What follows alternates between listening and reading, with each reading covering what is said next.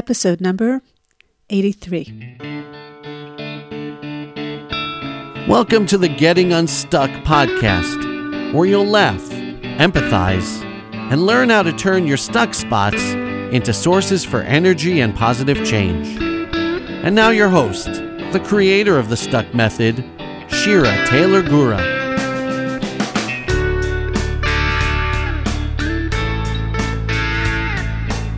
Hello, my dear listeners, and thank you for joining me today. Wow, so I have a lot to share with you today. First of all, if you've been listening to my podcast for, let's say, at least the last two months, you will know that I have a story that I wanted to share with you, but I wasn't quite ready to share it. And I kept telling you that I'll share it at some point. But then I kept saying that I wasn't ready because sometimes that's just what happens with our stuck spots. There is a certain readiness that is required in order to get unstuck. And unless you're ready, you won't get unstuck. Anyway, so I'm happy to share with you today that I'm going to share that difficult story with you. But before I do, just two things. One, I want to thank those of you who responded to last week's episode. Wow, did that touch a nerve for some of you? this concept of considering it's not your business. I posted last week's episode in the Getting Unstuck Facebook group, and there were several responses to it, in addition to people who responded to me personally.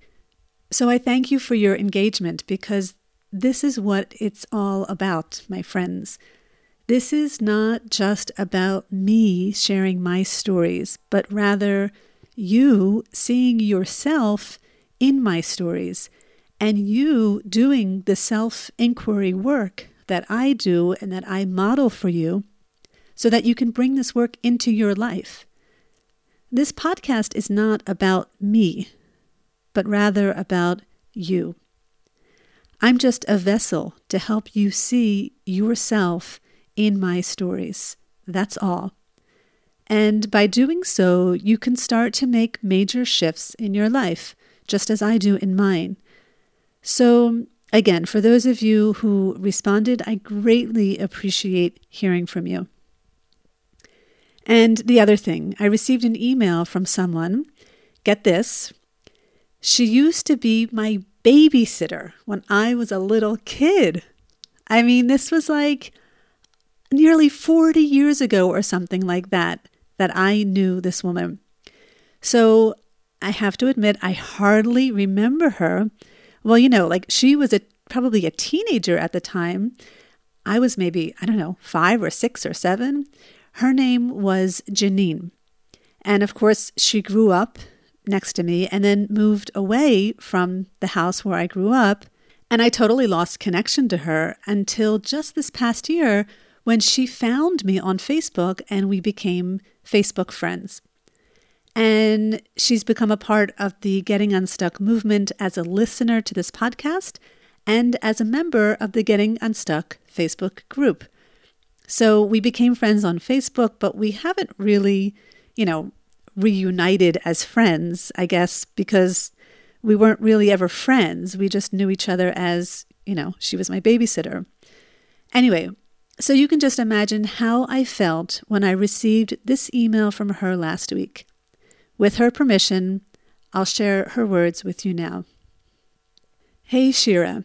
It's a quiet early Sunday morning, the best time to clear my head and think. I wanted to thank you for the Getting Unstuck podcast. I was in a major stuck place a few weeks back due to some family issues. My thoughts and emotions were all over the place. I honestly didn't know what to do. Emotions ran high, and what I thought would last a day or two went on for weeks. I spoke to my husband about it so much, he finally said, You need to move on. But I couldn't. I finally decided to listen to your podcast while I walked, something I haven't done in a long time. Ah, what can I say? You have helped me immensely mentally and physically. The first couple of episodes I listened to twice as I felt the need to write a few things down. But it was episode number 18 on forgiveness that really hit home. It was so powerful.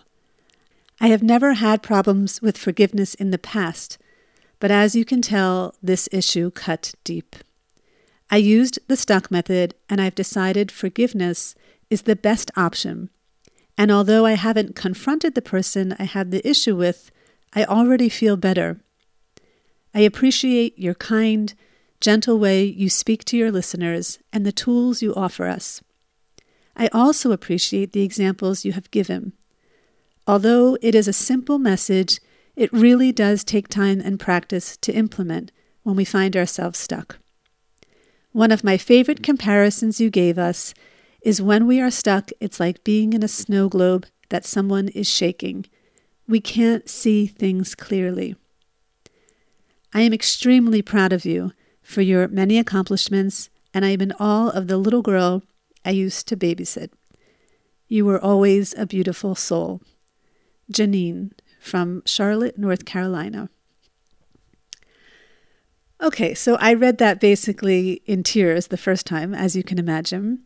I am just in such immense gratitude that this podcast is having the effect on people's lives that was really the intention of the podcast to begin with. Again, I am not here to share my stories with the world, but rather to model what is possible in yours. Janine, thank you for sharing your words with me. They really, truly touched me. Okay, one more thing before I share this week's story. Can you see I'm procrastinating? I don't want to share the story. Okay, I cannot wait to share with you next week's episode. Next week, number 84 is a multiple of seven. And if you're new to the podcast, you may not know, but every seven episodes, I take a break from sharing stuck stories and instead share something related to the world of getting unstuck. And next week, I'm going to do a year in review with you. I'm going to reflect on 2018 and share with you my goals for getting unstuck in 2019.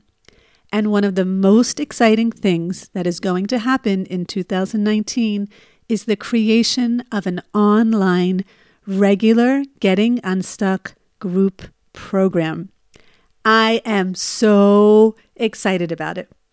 And I'm going to be looking for people to test it out with me for a couple of months before I officially launch it and I can't wait to share it with you. So please make sure you tune in to next week's episode. I really don't want you to miss it. Okay, deep breath. Here we go. I think I actually need to take a stop for a moment before we begin. This might be difficult for me to share. Okay, here's my story. So, when I was in the United States this past summer visiting my family, I had the privilege of having way more free time to myself than I usually do. And one of the things that I took advantage of was being able to take some yoga classes.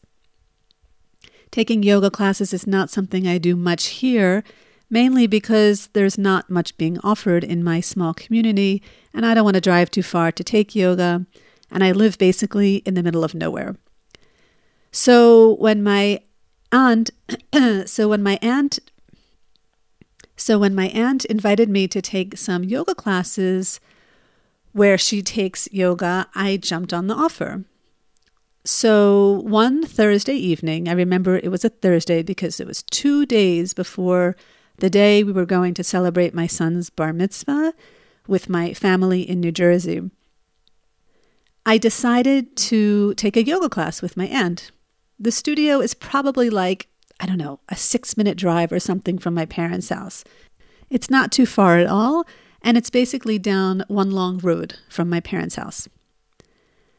I left like, I don't know, 50 minutes or something before the class started so that I could park at my aunt's house and she and I could just walk together to the class. I was in no rush to get to her house, there was plenty of time. So I take my mom's car and I start driving down this one long road until I get to a T, which also happens to be a traffic light. Actually, it's not even a perfect T. If you can imagine what a T looks like, but then you push the base of the T to like one side, that's what this intersection is. It is not a safe intersection at all. In fact, when I was a kid, there only used to be a stop sign there. I remember that completely. And eventually, over time, I assume unfortunate circumstances happened. They added a traffic light with a no turn on red sign. And for those of you living outside the United States, basically there's a rule, well, at least in New Jersey, there's this law that if you're at a red light, you're allowed to make a turn on red as long as you take a full stop, which is three seconds, and no cars are coming your way. It's probably one of the stupidest rules in the world, in my opinion, but that's what it is. But anyway, so I approach this intersection and the light is red. So I stop completely. And because I don't live there, I didn't know if that sign, that no turn on red sign, if it still existed or not. Like, was I allowed to turn right on red or not? So while I stopped, I'm looking around and I'm looking around and I don't see that no turn on red sign. I looked right for a moment and then I looked left and saw no cars approaching. So I started to slowly inch forward, as you need to do in any intersection, but specifically in this intersection, in order to see better and to see if cars were actually coming. And I didn't see any cars. And I was about to take my foot off the brake and turn red when I heard a like a like a loud like thump or something. And I was like, what was that? There was nobody behind me, so I immediately put the car in park and I got out to see what the thump was. Are you ready? It was a child on a bike without a helmet. Okay, to be more clear, it was actually a child on the ground whose bike was also on the ground after having hit my car, and the kid was not wearing a helmet. This is hard for me, my friends, to share with you. This is like going back into trauma, so please be patient with me. So I basically I flipped out and I went nuts, right? I'm like, "Oh my god, oh my god, oh my god, oh my god, oh my god, oh my god, oh my god, oh my god, are you okay? Are you okay? Are you okay?" Like I I I I I, I have no words to describe what I felt in that moment. The boy who looked, I guess, around the age of nine or something, it was hard to tell. He said, I saw you inching forward looking to see if cars were coming from the left, and I thought I could pass you to get to the other side. And I was like, what? To myself, right? I'm like, what? He saw me? Why didn't he stop? Why did he stop? Why did he stop? Why did he hit me? Why is he on the ground? Why, why is this happening to me? Oh my God. My heart was racing. And I don't mean racing like, you know, when someone says something hurtful to you and your heart starts to beat more noticeably. I mean, my heart was racing. My hands were shaking uncontrollably. I could not think straight at all. There was a man on the other side of the road who apparently didn't see when the boy hit the car, but he saw the aftermath. He took immediate control. He helped the kid get up from the ground, who, by the way, miraculously showed no signs of blood or broken bones or really anything. And he ordered me to turn the car around and park in the parking lot of the store that was just behind that intersection. The man called 911, and literally within minutes, three cop cars with two policemen in each car, an ambulance, and a fire truck were at the scene of the accident. And the father, who was apparently inside the liquor store on the other side of the scene of the accident, comes rushing out. This huge, huge man, completely towering over me. And he came right up to me and he's like, What you do to my son? And I froze and I didn't answer. I mean, what did I do? What did I do? Did did I do this? I didn't do this. I didn't see him. I didn't I didn't do this. He can't what like And I'm driving my parents' car, right? This car doesn't even belong to me. And my son's bar mitzvah is in two days. Oh my God. Oh my God. Oh my God. I can't even, I can't tell anybody. I can't tell my parents about this. So one policeman comes over to me and asks for my license and my insurance information. I literally couldn't even take the papers out of their pockets because my hands were shaking so forcibly.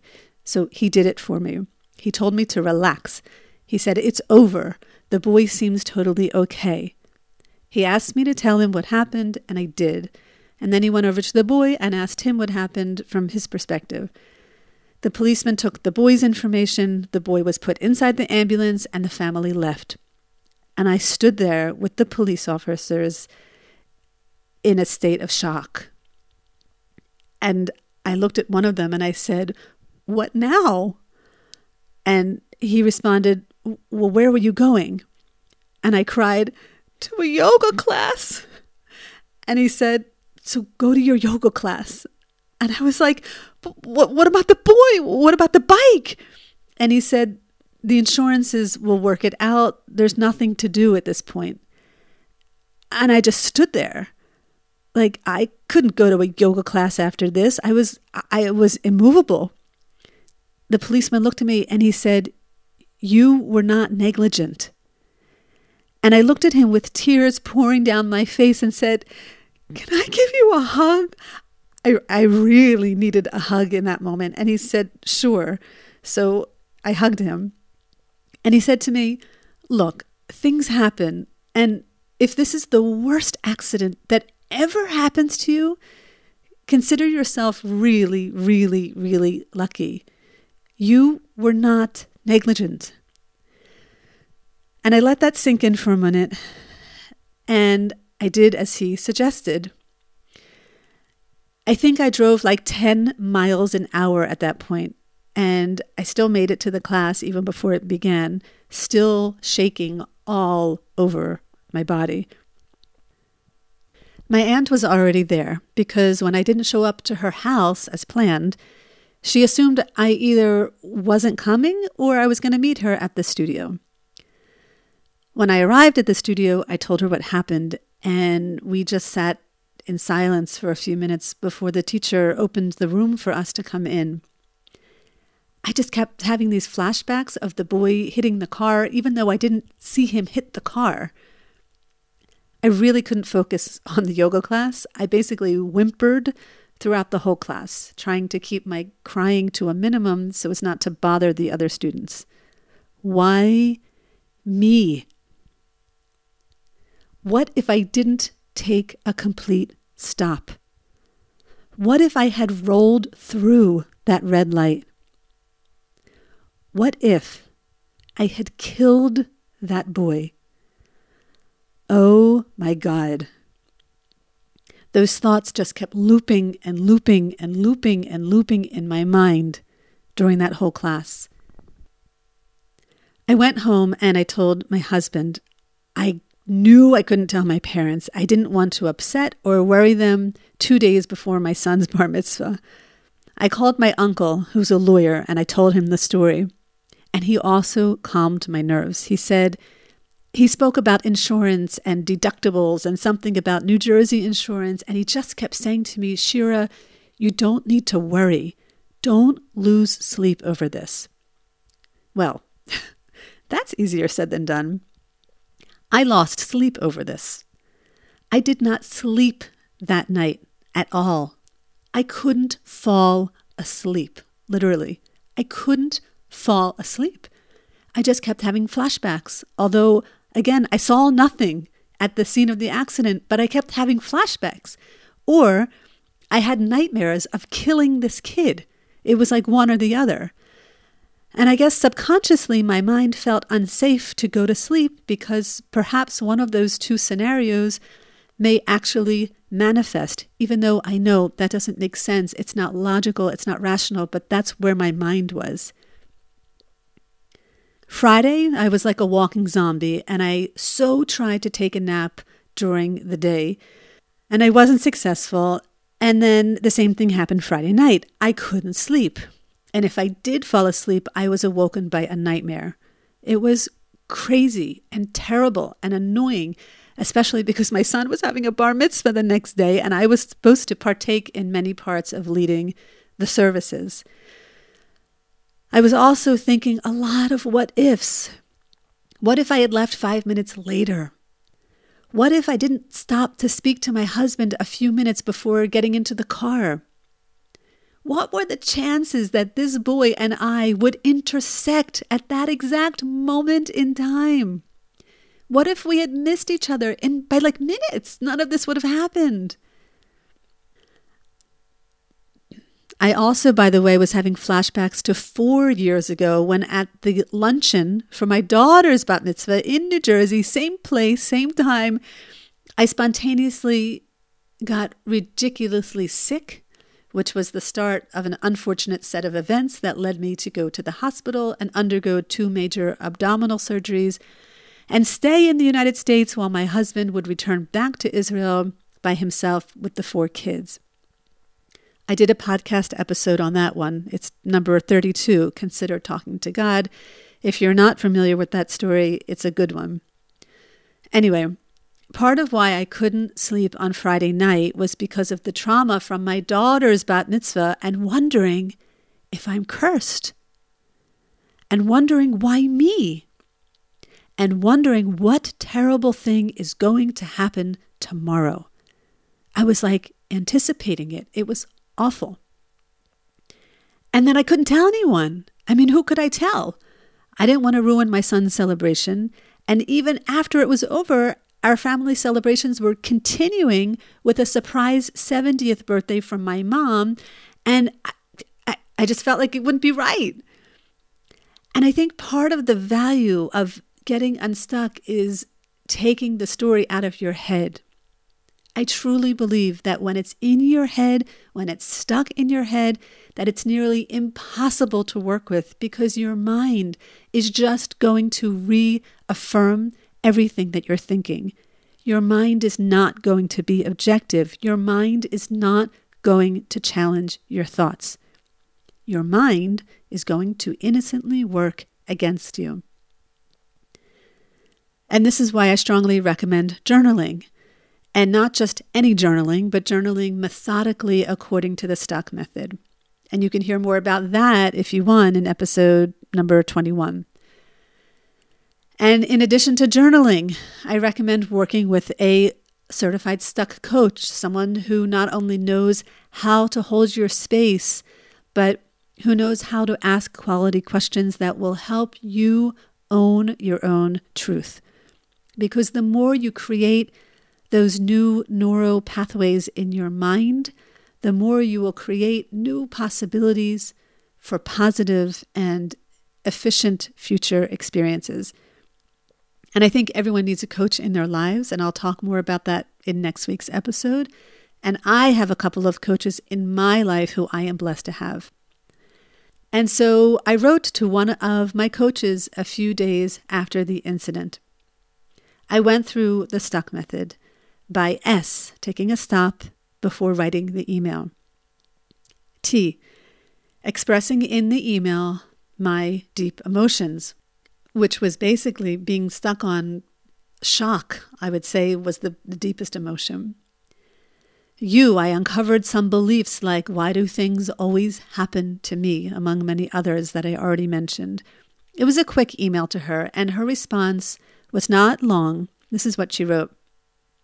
She said four things. One, you say, why does this always happen to you? Consider maybe this didn't happen to you at all. Maybe it happened to the boy. Maybe he needed to be hit by or run into a car in the accident that happened with you so that from now on he will wear a helmet and be more cautious in the street. It is a truly great thing that he was hit by or ran into you because you're a safe driver. Someone else, this could have ended very differently. Two, you're stuck on it could have ended differently. While that's true, it didn't end differently. It ended how it ended, with everyone safe. I understand where your mind is going. Of course it is, but also it doesn't need to. 3. Good thing you were on the way to yoga when it happened. Great thing that you still went. Excellent that you cried the whole time. A lot of energy moved instead of being stuck. Think of how much is stuck now and how much more would have been if otherwise. And four, consider that when you had a big family celebration last time, four years ago, you had to go to the hospital, yes?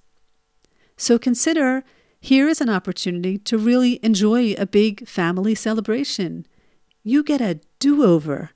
We don't always get do overs. What a blessing. And that was it. It was short and sweet and enough for me to start to think about this situation differently. I responded back Thank you. I love you. I will share this one day on my podcast for sure. For now, I'm going to just consider it happened. It's in the past. It's over. And that was it. I mean, that wasn't it, right? I still had thoughts and flashbacks about it, but the more I practiced to go through the stuck method, each and every time I was able to dispel one of my limiting beliefs which led me to consider other thoughts like, it happened, as it should have, because it did. And there's nothing to do about it now except notice how I'm thinking about it. In fact, at least one of the 52 consideration cards that are going to be coming out in about two weeks, woohoo, I can't wait, one of them at least has to do with the past. It says something like your consider your past does not control or define you. And while I know the mind will have a tendency to slip back into remembering the incident, I also know that my mind is much more powerful than the brain, and that I have the power to challenge my thoughts and really access what is really true and consider other possibilities. My friends, this was not an easy story to share, as you can imagine. Thank you for your patience with the amount of time it took me to share it with you.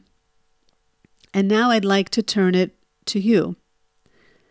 Where in your life have you thought about wanting something in your past to be different than what it was? Whether it's wishing it didn't happen, or wishing something didn't happen to you, or or wishing someone didn't say something to you, or wishing you would have made a different decision, or maybe wishing this person didn't show up in your life, or maybe wishing you never entered into this relationship, or maybe wishing that the people in your life, whoever they were in your past, were different people, maybe more loving, or affectionate, or caring, or smart, or whatever. We all do this, my friends we oftentimes live in the past and we live in the future way more than we live in the present. So take a moment and think about where in your life do you sometimes look back and wish the past was different. Now, this is work that may need to be done over time. In fact, just last night in a class that I was teaching in the Certified Stuck Coaching Program, one of the students raised a question about working with someone with trauma. Because if you have gone through a traumatic experience, retelling it or allowing the emotion of trauma to run through you can be difficult. On the other hand, the stuck method really does give you a safe framework with which to work. Because if the traumatic experience is still inside of you and it's still inside of your body, it's because of the thinking you continue to place on top of the circumstance that was. So for me, it was work that I had to do over a couple of months to really and completely get unstuck. And actually, the immediate consideration that I received from my coach was what put me on my path to healing. So, yes, none of the work we do with getting unstuck is a one shot deal, but rather a skill that is cultivated through continuous, repeated practice, despite the obstacles that may arise along the way. But for now, just to give you a bit of practice, where can you consider it's in the past? Where can you consider what happened was meant to happen because it did happen? And that the only place the past lives is in your mind. And that the only thing you have the power over in this moment is how you want to think about the past. And that's it. I know this is not easy, my friends. I know because our minds want to try to change the past to make our memory of it more pleasant. But we can't change the past. We just can't. And by trying to change the past, we will only keep ourselves more stuck in that story. The only power we have is to understand why that past experience came into our life. What was it there to teach you? What do you have to learn from it? And how can you take whatever was in the past and reclaim who you are in this moment? I know it's not easy work. It's simple, but it's not easy. And next week, I'm going to share with you an exciting new group program where you can be working and engaging with me directly on a weekly basis to do the work of getting unstuck and living your life more deliberately in community with others. I can't wait to tell you more about it next week. My dear friends, if this podcast episode today touched you in any way, please let me know.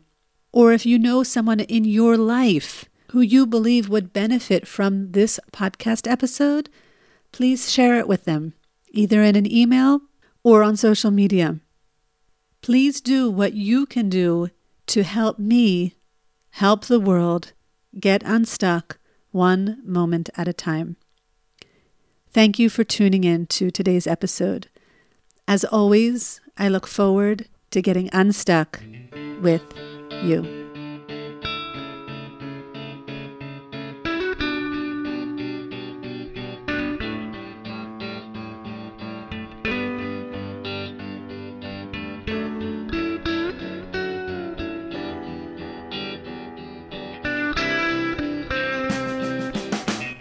Thank you for tuning in to this episode of the Getting Unstuck podcast. For more information on programs, workshops, and retreats, check out our website, www.shiragura.com.